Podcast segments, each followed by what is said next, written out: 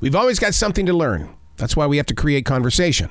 Arroe.net, A R R O E.net. We are unplugged and totally uncut with Dr. Sylvia Earle. I'm doing just fine. How are you? Absolutely fantastic. In front of me right now is this beautiful book, Ocean: A Global Odyssey. This this has taken my imagination into areas that I hope every every adult and every child will will get to experience.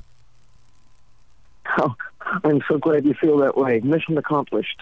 it, it is a mission for you, isn't it? Because there, there's so much of the story that we don't know, and and you are opening up our eyes to say, "Hey, look, tap, tap, tap. Here's something that you need to learn from."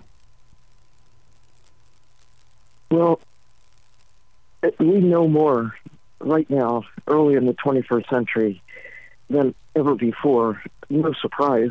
I mean, considering that the great era of ocean exploration really got seriously underway in the middle of the 20th century and has been growing rapidly ever since. We have learned more since then than during all preceding human history, partly because of the technologies that take us high in the sky, on the surface, and maybe most importantly, deep within the ocean itself.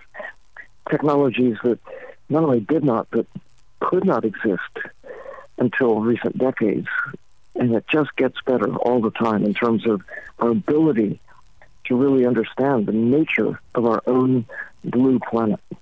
You, you talk about things that are going upward into space and stuff like that. 80% of the ocean, I've learned, is undiscovered. Why aren't we discovering more of the ocean? Let's get those numbers down to only 20 or 30% of the ocean we don't know about. well, we're on our way. This decade promises to be even a greater era of ocean exploration than the 50 or 60 years that has preceded it. And part of this is because we are waking up to the, the not only the magnitude of our ignorance, but the magnitude of the importance of the ocean. We need to know what happens to the trash that we're putting into the sea? What are the consequences yeah. of clogging the ocean with this avalanche of, of not just, you know, effluents from industry and domestic waste, but all of the, the plastics that did not exist in the first part of the 20th century and now are both really useful, but they're really dangerous too. The headlines today, it's talking about that the waters are, are, are rising. I mean, it's rising and we're physically seeing it. How does that affect your world because you're going beneath the sea and the surface? Does it change everything under there as well? Absolutely. The temperature of the land, the air, and the ocean are changing. If you know, if I were some evil alien wishing to alter the nature of life on Earth, I would do two things change the temperature, either make it cooler or warmer, and I would alter the basic chemistry.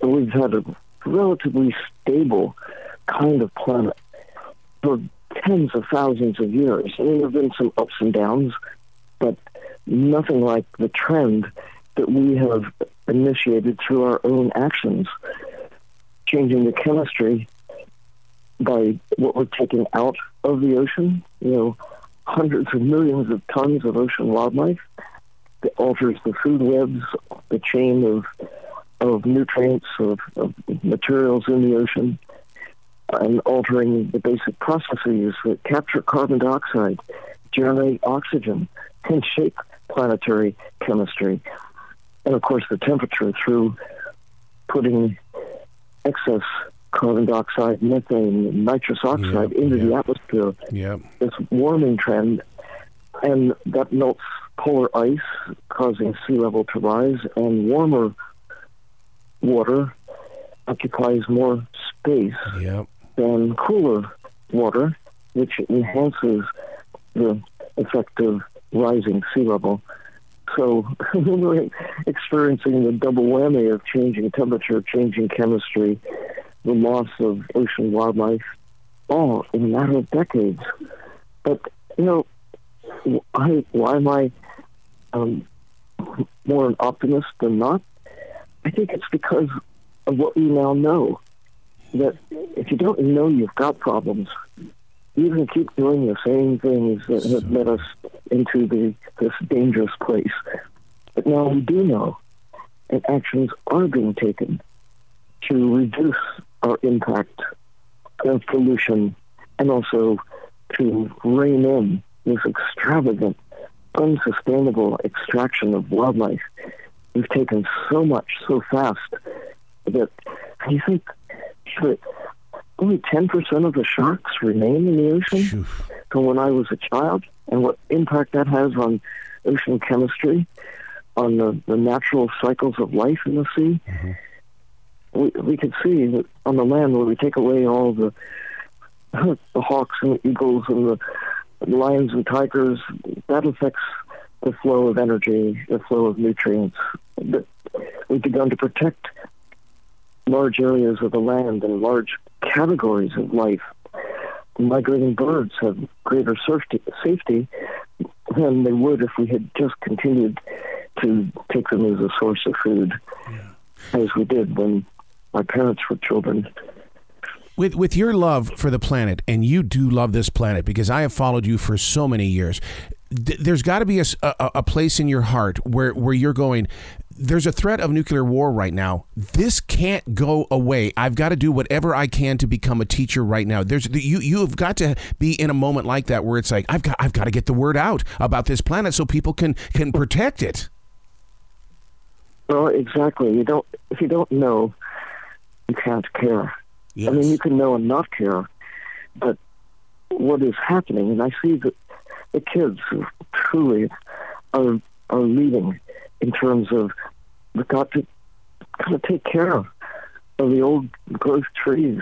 We have to take care of the birds and the wildlife because they're fast disappearing. Imagine a world without elephants mm. and tigers and giant redwoods. Imagine the ocean without whales. We came so close to exterminating, I mean, really eliminating the great whales. But we stopped. That's cause for hope. I mean, most countries, at least, have stopped killing whales and dolphins. We have a long way to go to really safeguard fish on a scale that really will make a difference. But there is this movement to protect at least 30% of the land and 30% of the ocean by 2030. I mean, this we celebrate in the book hope spots, places where communities are coming together, where the kids are basically leading the way and, and being a voice for nature. I mean, they see more clearly, perhaps, than some of the adults around them, the future and imagining what what danger their future is in. Of my advice to people who want to make a difference for the future is to take a child out to some wild place, whether it's a, a wooded area or or the ocean or even your backyard, yes.